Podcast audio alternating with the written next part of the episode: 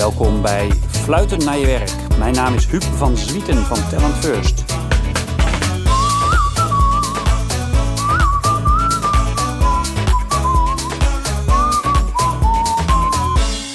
Ik heb een leuke ontmoeting met Dimitri Jokarini. Hij is uh, de baas uh, en eigenaar van uh, Olympia uitzendbureau. En ja, dat is een purpose-driven organisatie. Maar ja, of dat nou alleen op papier zo is of ook in de praktijk, daar hebben we een heel mooi gesprek over met Dimitri. Dimitri, welkom. Leuk dat je tijd hebt. En heel leuk om met jou even wat uit te mogen wisselen over dit mooie vak waar we met elkaar in actief zijn. En dan bedoel ik eigenlijk het vak van met mensen werken. Want ja, leuk. Um, je, je bent de baas van uh, Olympia en uh, ik heb zelf ook ooit een verleden in de uitzendwereld. En sinds die tijd ben ik heel erg actief in, in de arbeidsmarkt. Heel gefascineerd door hoe we met elkaar op de werkvloer toch ook op heel veel plekken elkaar het leven zuur maken. En hoe we dat kunnen voorkomen. Herken jij dat ook of niet? Is dat ook iets waar jij je over verwondert? Of wat, wat doet dat met jou als ik het zo zeg? Um, nou, er gebeurt natuurlijk een hoop op de werkvloer. Ik moet zeggen dat ik niet per se met de lens kijk hoe we elkaar het leven zuur maken, maar dat ik wel een hoop kansen zie uh, voor hoe we het uh, mooier kunnen maken met elkaar. Ja. Als ik naar de werkvloer kijk. Ja. ja, nee, natuurlijk. Dat is de, de beste manier om, uh, om het te framen. Maar wat, wat, zie je dan, wat voor kansen denk je dan aan als je daar nu in, in jouw eigen praktijk van de afgelopen tijd. En dan niet zozeer per se met corona, maar in het algemeen. Wat, wat voor kansen zie je dan vooral?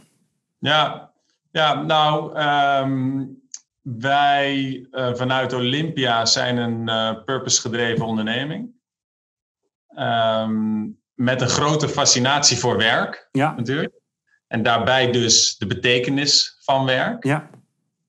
En um, waar wij, waar ik een enorme kans zie, is als mensen zich beseffen dat wat ze doen, dat dat ertoe doet.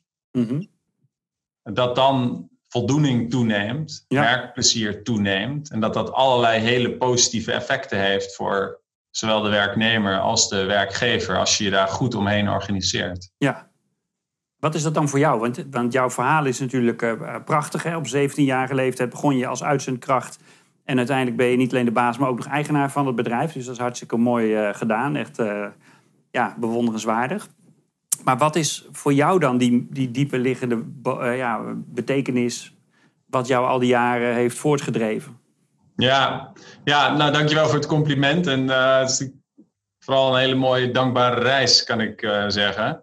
Ik, uh, wat het voor mij betekent, dat, dat is, ben ik me later komen te beseffen, al vrij vroeg in mijn leven eigenlijk aan bod gekomen. En dat, dat markeert wel hoe ik zelf naar werk ben gaan kijken. En is een soort mijn leidsmotief geworden, ben ik me later komen te beseffen. Dat is, toen ik 14 was, legde mijn stiefvader me uit dat in zijn ogen er twee manieren zijn om te kijken naar wat voor impact je hebt. Mm Waarbij de ene, ene manier is uh, hoe succesvol je bent. Mm -hmm. uh, bijvoorbeeld de carrière die je hebt, de auto die je rijdt, uh, het huis waar je woont. Ja. Maar dat er ook een andere manier is om uit te leggen wat voor impact je hebt, namelijk hoe betekenisvol je bent.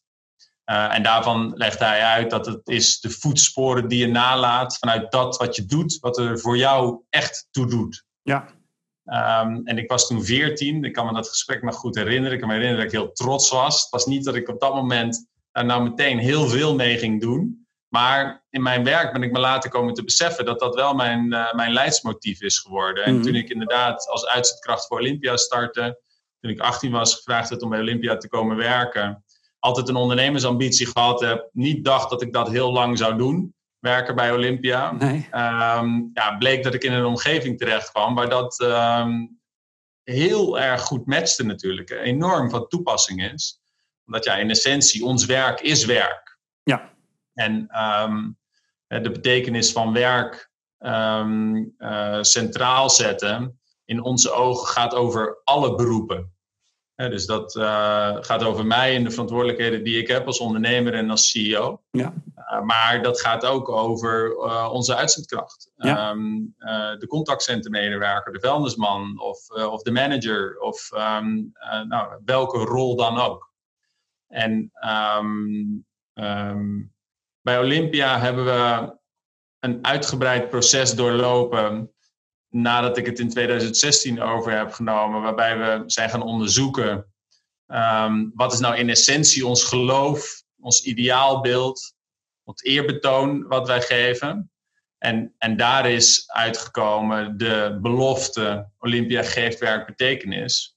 Ehm, en de purpose dat we een leidende rol nemen in de maatschappelijke transitie naar betekenisvol werk. Mooi, ja, dat is, dat is natuurlijk prachtig uh, op papier. Hoe doe je dat dan? Hoe, hoe, hoe, hoe geef je werk betekenis? Wat, wat betekent dat voor jou dagelijks in je dagelijkse werk? Ja, ja dat, is, dat is een hele mooie vraag. Um, uh, in feite um, is het belangrijk dat je doorvertaalt in alles wat je doet. Ja. Uh, geloven wij. En um, ieder mens heeft een unieke waarde die tot uitdrukking komt. En het ideaalbeeld is natuurlijk dat iedereen werkt in werk wat voldoening geeft en waarin iemand zich optimaal ontwikkelt. En um, dat betekent als werkgever, dus ook voor onszelf, dat het belangrijk is om te vertalen van waar zijn we nou echt van? Mm Wat is nou de fundamentele reden waarom we bestaan? En dat we vervolgens ook nadenken uh, van en hoe vertalen we dat dan door in het werkklimaat waar iemand in terechtkomt, maar ook in de manier waarop we ons werk doen en ook in de dienstverlening die we naar de markt leveren. Maar wat, dus wat, is, daar dan, wat is daar dan het verschil in? Hè? Want je zegt we zijn een purpose-driven organisatie en, en je vertelt daar hoe dat in principe in, in theorie erover gaat. Maar wat, wat doen jullie dan anders dan een andere partij in dezelfde markt? Ik kom uit die uitzendwereld. Ik weet dat het natuurlijk ook gewoon heel erg uh, ja, gericht is op de deals maken. En dat het, uh, voor mij is het een van de redenen geweest om te doen wat ik doe omdat ik ook zag dat er toch niet uh, altijd even goed werd gedacht vanuit het individu. Dat het toch vaak uh, uh, erom ging om de gaten bij de opdrachtgevers te vullen. En dat kon linksom en rechtsom. Maar wat doen jullie dan anders daarin? Wat, wat, wat, wat zie je daardoor dan? Wat, wat, wat is ja. de verschillende praktijk? Ja, precies. Nee, goed dat je daarop doorvraagt. Hè? Dus als je, als je daarbij stilstaat, dat het zowel gaat om het werkklimaat wat je biedt de manier waarop je werkt, als de dienstverlening die je levert, dan begint dat al bij dat, uh, hoe mensen kennis nemen en maken met de onderneming. Dus mensen kiezen daadwerkelijk om bij ons aan het werk te gaan, omdat de purpose van de onderneming ze aanspreekt. Dus mhm. wij zetten centraal ook in onze werving, in onze vacatures en in onze gesprekken um, en in onze assessments heel erg de merkbelofte, de purpose en de cultuur. Ja. Um, en streven ernaar. Ik denk dat het ongelooflijk belangrijk is dat mensen vanuit een persoonlijke waardeset, persoonlijke purpose zo je wil, verbinden aan die van de organisatie. Ja. Dus dat mensen in beginsel al terechtkomen in een organisatie wat heel erg aansluit bij wat ze persoonlijk belangrijk vinden. Ja. Daar begint het. Het is een ongelooflijk belangrijk vertrekpunt. En vervolgens creëren we een omgeving waarin mensen zich bovengemiddeld snel kunnen ontwikkelen. Mhm. En we niet alleen investeren in de ontwikkeling van mensen in termen van harde vaardigheden, dat ze hun werk goed kunnen doen, maar juist ook in de ontwikkeling van mensen op een persoonlijk niveau. En uh, een voorbeeld daarvan is dat we, we, we gebruiken bijvoorbeeld het Ikigai-model. Uh, ik weet niet of dat jou bekend is. Zeker. Um, in essentie zou je kunnen zeggen, zoals wij dat graag verwoorden, is als mensen hun ikigai vertalen, dat is in feite hun persoonlijke betekenisverklaring. Ja. Um, omdat de ikigai een model is waarbij door af te pellen vanuit een persoonlijk perspectief uh, wat iemand leuk vindt, waar iemand goed in is, uh, wat de wereld nodig heeft. Uh, en in feite daarmee missie, roeping, passie voor zichzelf verwoordt. Dat het allemaal optelt naar een persoonlijke purpose, ook heel erg vanuit de werkcontext verwoord. Ja. Dus daar helpen we mensen bij, geven we workshops in. Uh, en zeggen we dus, we helpen mensen om een persoonlijke betekenisverklaring te verwoorden. Ja. Mensen zijn daarmee dus in staat ook om zich te ontwikkelen. En om niet alleen maar uh, vanuit een vaktechnisch perspectief uit te leggen waarom het een goed idee is om met die persoon eh, te werken. Maar ook omdat iemand vanuit zijn persoonlijke purpose kan uitleggen waarom iemand doet wat hij doet. Ja. Uh, waarom hij zelf vindt dat dat ertoe doet. Dus dat activeert natuurlijk enorm zeg maar, dat werkklimaat waar iemand in werkt. Dat hij niet alleen maar de match maakt op een onderneming vanuit zijn in dit geval Olympia, vanuit zijn persoonlijke waarden, wat hij belangrijk vindt, maar dat dat ook daadwerkelijk in de praktijk geactiveerd wordt en geïnvesteerd wordt. Om vervolgens dat ook door te vertalen in het werk wat we doen. wij, wij, voeren bijvoorbeeld geen sollicitatiegesprekken met uitzendkrachten, maar gesprekken van betekenis. Mhm. En we stellen dus vragen als van waar kom je nou in essentie je bed voor uit? Ja. Of wanneer was nou de laatste keer dat je iets deed waarvan je vond dat dat er daadwerkelijk toe deed? Ja. om ook met de uitzendkracht, met de flexkracht, een heel reflectief gesprek te hebben. En ook in staat te zijn om die bij de opdrachtgever op een andere manier aan te bieden. Ja, ja mooi. Ja, nee, zeker. Hey, en wat is dan jouw uh, ideaalbeeld uh, waar je aan wil bouwen? Hoe ziet dat eruit over een jaar of uh, tien, zeg maar? Nou, als wij, als wij naar de toekomst kijken, even generiek gezien, dan zien wij een wereld waarin werk gezien wordt als een betekenisvolle activiteit. Ja. Al het werk gezien wordt als een betekenisvolle activiteit. Ja. En dat dat leidt tot een hoger niveau van individuele voldoening en een hoger niveau van collectief welzijn. Ja. De, de onderzoeken, en, en ze zijn er natuurlijk de laatste jaren steeds meer, uh, van Gallup tot Bain tot LinkedIn over purpose in the workplace, die, die spreken boekdelen. Bain zegt dat het verschil tussen een, zeg maar, verbond, een tevreden medewerker en een geïnspireerde medewerker in productiviteit uh, tussen de 100 100% van de tevreden medewerker en 225% voor een geïnspireerde medewerker is. En het verschil is dat de geïnspireerde medewerker werkt bij een onderneming met een missie die groter is dan hij of zij zelf. En uh, waarbij hij of zij geïnspireerd wordt door het leiderschap van een onderneming. Ja. Um, uh, tot en met um, LinkedIn die zegt dat uh, als mensen vanuit purpose werken, de kans dat iemand blijft 2,8 keer zo groot oh, is dan wanneer iemand niet vanuit purpose werkt. Ja. Um, Gallup heeft onderzocht dat de kans um, dat als iemand uh, niet vanuit purpose werkt, vier keer zo klein is dat iemand ook persoonlijk well-being ervaart. Mm. Dus dat gaat op een persoonlijk niveau en op een organisatieniveau. Ja. Um, uh, tonen de onderzoeken nu aan dat het van enorme impact is. Dus als naar de ja, toekomst zijn kijken, zien we... Klinkende cijfers, ja. ja medewerkerstevredenheidsonderzoek heb je natuurlijk als een heel wijdverbreid uh, begrip. Maar tevredenheid kan ook betekenen dat je denkt van... nou, weet je, ik hoef helemaal niet zo hard te werken. Ik krijg er nog geld voor uh, ook. En uh, iedereen laat mij met rust, dus ik ben best tevreden. Maar dat is natuurlijk niet waar je de wedstrijd mee wint als organisatie. Nee, er is, een, er is een verschil tussen tevreden zijn, verbonden zijn en geïnspireerd zijn, zou ja. je kunnen zeggen. Ja. Dus inderdaad, tevreden zijn gaat over uh, nou, in ieder geval een veilige werkplek en uh, daarvoor beloond worden. Maar verbonden zijn gaat ook over andere dingen als ontwikkeling, onderdeel zijn van een winnend team. Ja. En geïnspireerd zijn, dat Ja. gaat over geïnspireerd zijn door een missie en inspireert het leiderschap. Mooi, ja. En hoe ziet dat eruit eh, met, met jouw organisatie over tien jaar? Als alles lukt wat je van plan bent daarin, wat, wat heb je dan voor club? Ja, precies. Dus om inderdaad jouw vraag af te maken van hoe, wat voor toekomst zie je dan? Nou ja, ik denk goed onderbouwd, uh, ook door allerlei inzichten van de afgelopen jaren. Een toekomst Ja. waarin al het werk als betekenisvol gezien wordt.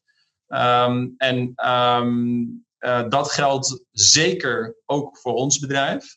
Um, wij hebben, zoals ik al zei, als, als purpose, uh, waar wij ook daadwerkelijk onze werker voor zetten, s ochtends om een leidende rol te nemen in de maatschappelijke transitie naar werk van betekenis. Ja. Dat is dus een, ja, een opgave die veel groter is dan wat wij zelf doen. Daar hebben wij in feite een dienende rol in. Het gaat over de arbeidsmarkt in de breedte. Dus wij werken um, met nu al uh, gemiddeld twee keer zoveel mensen geïnspireerd aan het werk als gemiddeld. En, um, In je eigen organisatie bedoel je? In onze eigen organisatie, ja. Ja. Vandaag de dag, wij meten dat ook. Dus Ja. wij doen betekenisvol werkonderzoek... waarin wij meten hoeveel procent van de mensen geïnspireerd werken. En hoeveel is dat dan? Um, Eén op de vier mensen werken geïnspireerd bij ons. Ja. En uh, Gallup-onderzoek toont aan dat in West-Europa 10% van de mensen voldoening haalt uit werk. Om Ja. maar even een gemiddelde neer te zetten. Dus um, dat gemiddelde ligt bij ons, denken we, een stuk hoger. We denken ook dat het een heel mooi instrument is om dat in kaart te brengen en ervaren. Dat je daarmee ook heel gericht kunt faciliteren naar een constante groei van het niveau van geïnspireerde medewerkers. Dus als ik dan tien jaar verder kijk. Nou, jij zei net ook terecht, ook met jouw industriekennis, van ja, is het niet een transactionele sector? Nou, Ja. dat is natuurlijk zo. Hè? In essentie gaat ons werk vaak, als je terugkijkt over zorg dat er morgen zoveel mensen zijn. Dat, dat kan van 10 tot 300 zijn, bij wijze van spreken. Natuurlijk is het veel breder, zijn er andere vragen die dieper gaan. En, um, maar je zou kunnen zeggen dat wij vanuit het verleden uh, traditioneel gezien een transactionele sector zijn. Maar je ziet een switch van transactie naar relatie. Ja. Uh, en van prijs naar waarde.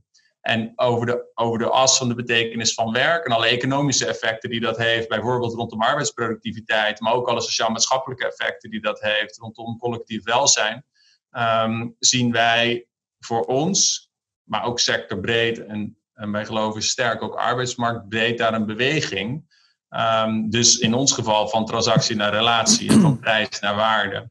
Dus ook onze dienstverlening ontwikkelt zich daarmee continu door. Onze mensen ontwikkelen zich continu door en onze dienstverlening ontwikkelt zich continu door. En het aantal mensen dat geïnspireerd werken binnen de onderneming ontwikkelt ook continu door. Ja, want daar zit natuurlijk ook nog 75% dat, dat, die dat niet uh, hebben nog. Hè. Dus daar is nog steeds ruimte voor groei. Het is natuurlijk heel mooi dat je daar zoveel beter in bent dan gemiddeld in de markt. Maar dat is natuurlijk eigenlijk wel een schrijnend getal, hè? dat maar 10% van de mensen dat uh, ervaart. Absoluut. nee, dat is, dat is shocking. En, en vervolgens kijk je natuurlijk ook naar hoeveel mensen werken dan verbonden enzovoort. En uh, daar denken we dat we een aardige uh, positie hebben vandaag, maar lang niet waar we willen zijn. En iets waar we natuurlijk constant aan werken. En is dan een, een franchise-constructie, is dat, geeft jou dat voldoende mogelijkheden om dat te realiseren. Want dat is natuurlijk best een hele specifieke. Ik heb dat ook een tijd, een jaar of tien gehad in mijn organisatie.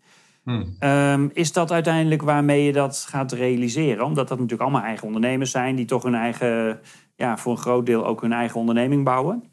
Ja, ja. ja, het interessante is dat als je kijkt in 2016, een van de belangrijke uh, zeg maar, uh, initiatieven bij de overname van Olympia, toen ik het uh, overnam samen met private equity was dat we zeiden: Olympia is eigenlijk in feite een nondescript merk. In die zin dat wij zijn ondernemers en daar worden we om geprezen. Ja. Uh, en terecht als je kijkt naar leverbetrouwbaarheid en expertise, industriekennis en alles wat erbij komt kijken, waardoor we ook jaar op jaar al groeien en ook boven markt prestaties lieten zien.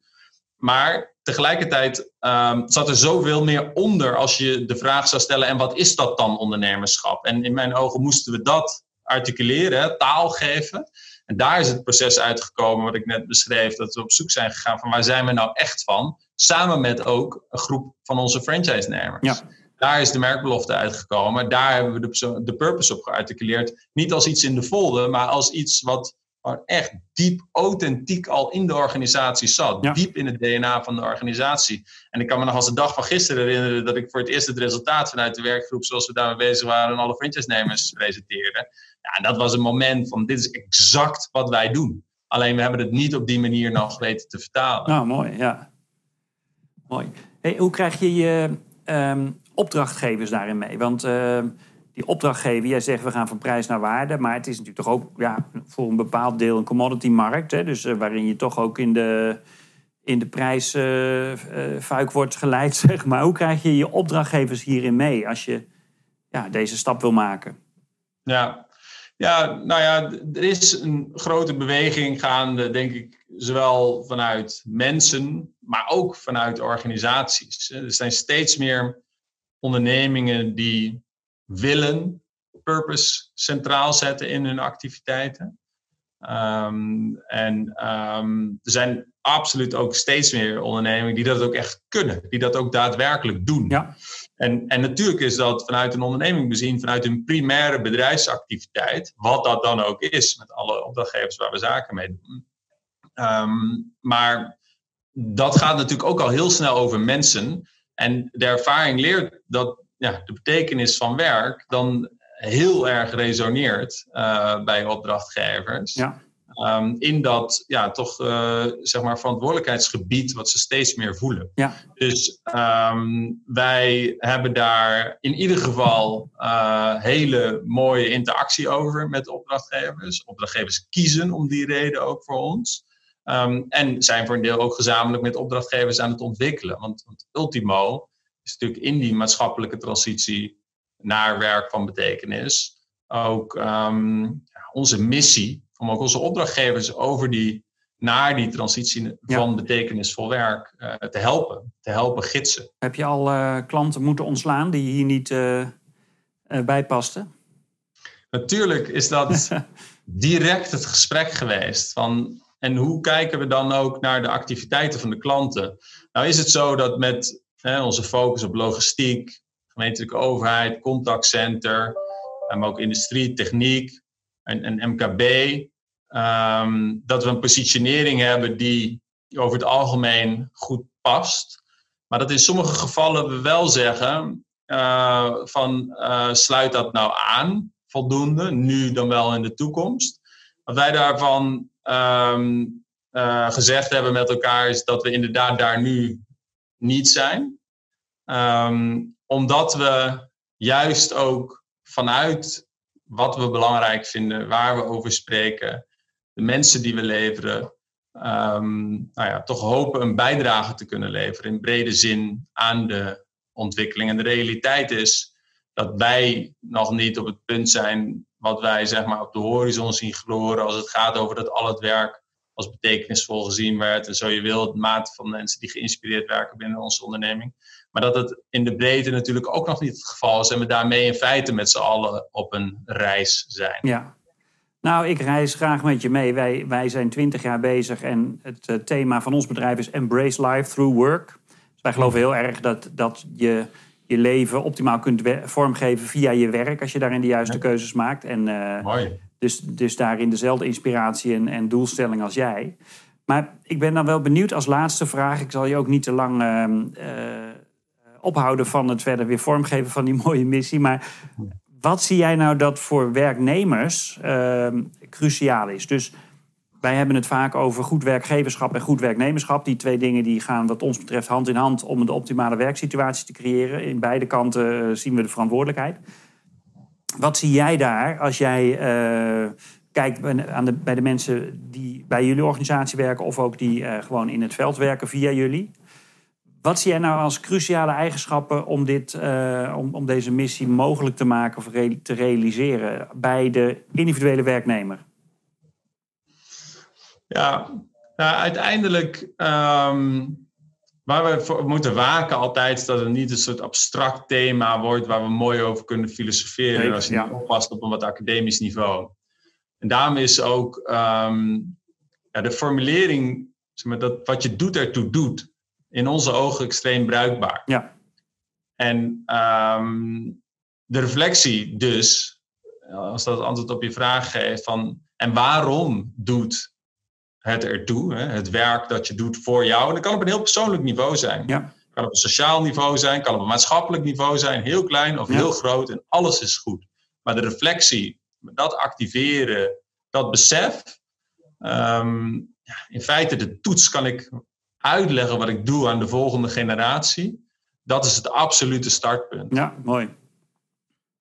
Ja, dat is wel een mooie, mooi, mooi kompas, zeg maar. Kan je uitleggen wat je doet aan de volgende generatie. Dat betekent dus dat je inderdaad iets doet wat bijdraagt en wat verder gaat dan alleen maar uh, je, je huur en je hypotheek uh, betalen. Zo is het. En wat wil je dan niet zien? Dus wat, wat vind je aan de andere kant? Wat zijn de, de rode lappen voor jou als je naar werknemers, uh, zowel binnen als buiten je eigen organisatie, kijkt? Wat wil je niet zien? Ja, mooie vraag. Um, nou ja, goed, kijk. Ja, ik, wat, wat in mijn ogen heel belangrijk is, dat we ons beseffen wat voor verantwoordelijkheden we hebben. Ja. Dus we hebben uh, competenties als individu en als organisatie. Uh, we hebben tijd. Ja. Um, uh, wat een schaars goed is, ja. natuurlijk. Want ieder uur geven we maar één keer weg. Zeker. En ja, wat, je, wat, ja, wat, wat ik niet wil zien, als je dat zo wil formuleren, is dat we, dat we ons daar niet bewust van zijn. Ja, en, en wat dan dus, wat zie je dan wel? Dus wat, dat mensen daar onzorgvuldig in zijn, bedoel je? Of dat mensen dat ding voor granted ja. nemen? Ja, dat, dat, uh, dat uiteindelijk de verantwoordelijkheden die komen met tijd en competenties die je hebt. Ja. Um, ja, maar in een onbewuste vorm, um, hoe heet het, uh, gespendeerd worden, Ja. om het dan maar zo te zeggen. Ja, dat is, dat is natuurlijk eeuwig zonde. Ja, dus daar moeten ook maar mensen net voor openstaan. Hè? Dus als jij daar het gesprek met ze over aangaat... van joh, wees je nou eens bewuster, wat ben je aan het doen... en maak eens wat bewustere keuzes. Misschien staat niet iedereen daarvoor open. Merk merk je dat ook? Nee, natuurlijk. Eh, Dat, dat, dat zal eh, zeker zo zijn. Wat wij ervaren is dat je de mooiste gesprekken hebt. Dus als je aan mensen vraagt waar ze daadwerkelijk hun wekker voor zetten. En wanneer Ja. de laatste keer was dat ze deden wat de werkelijk te deed. Of elke andere vraag die Ja. je kan stellen als je een betekenisvol gesprek voert. En, en het besef dat het op ieder niveau plaats kan vinden wat persoonlijk is. Maar eh, in alle gevallen goed.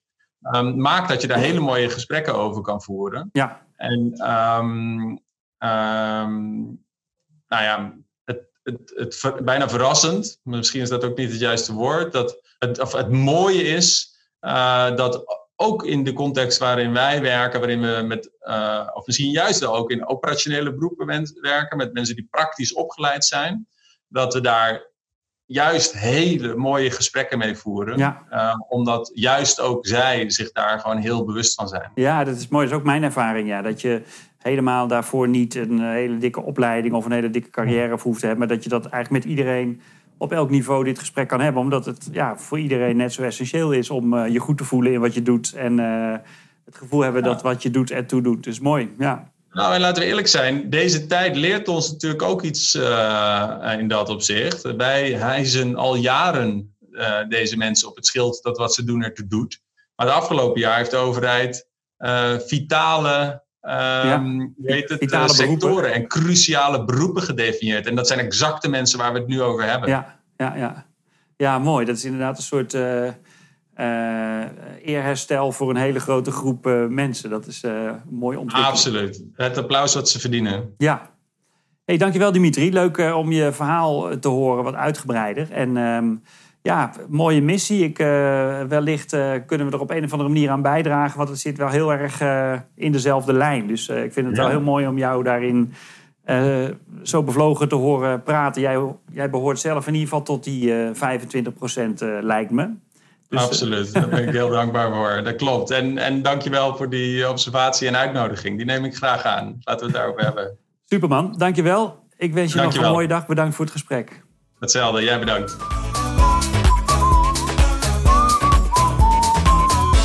Dankjewel dat je met mij dit moment hebt gedeeld, dat je hebt geluisterd. Vond je dit de moeite waard? Heb je iets gehoord wat op jou van toepassing is of waarmee je iets zou willen richting je mensen? Kijk dan op www.talentfirst.nl, want daar vind je alle informatie over hoe wij met elkaar voor bedrijven en voor organisaties, maar ook voor individuele professionals, trajecten verzorgen, maatwerkprogramma's, coachings, trajecten, trainingen, om jou en de mensen om je heen te helpen om fluitend naar hun werk te gaan voor de rest van je leven. www.talentfirst.nl. Ik waardeer het ook als je deze podcast deelt via je social media of via de knoppen in de podcast tool die je hebt. En als je een review achter wil laten, wordt dat ook bijzonder gewaardeerd. Ik hoop je heel snel weer bij een volgende aflevering te zien. Bedankt!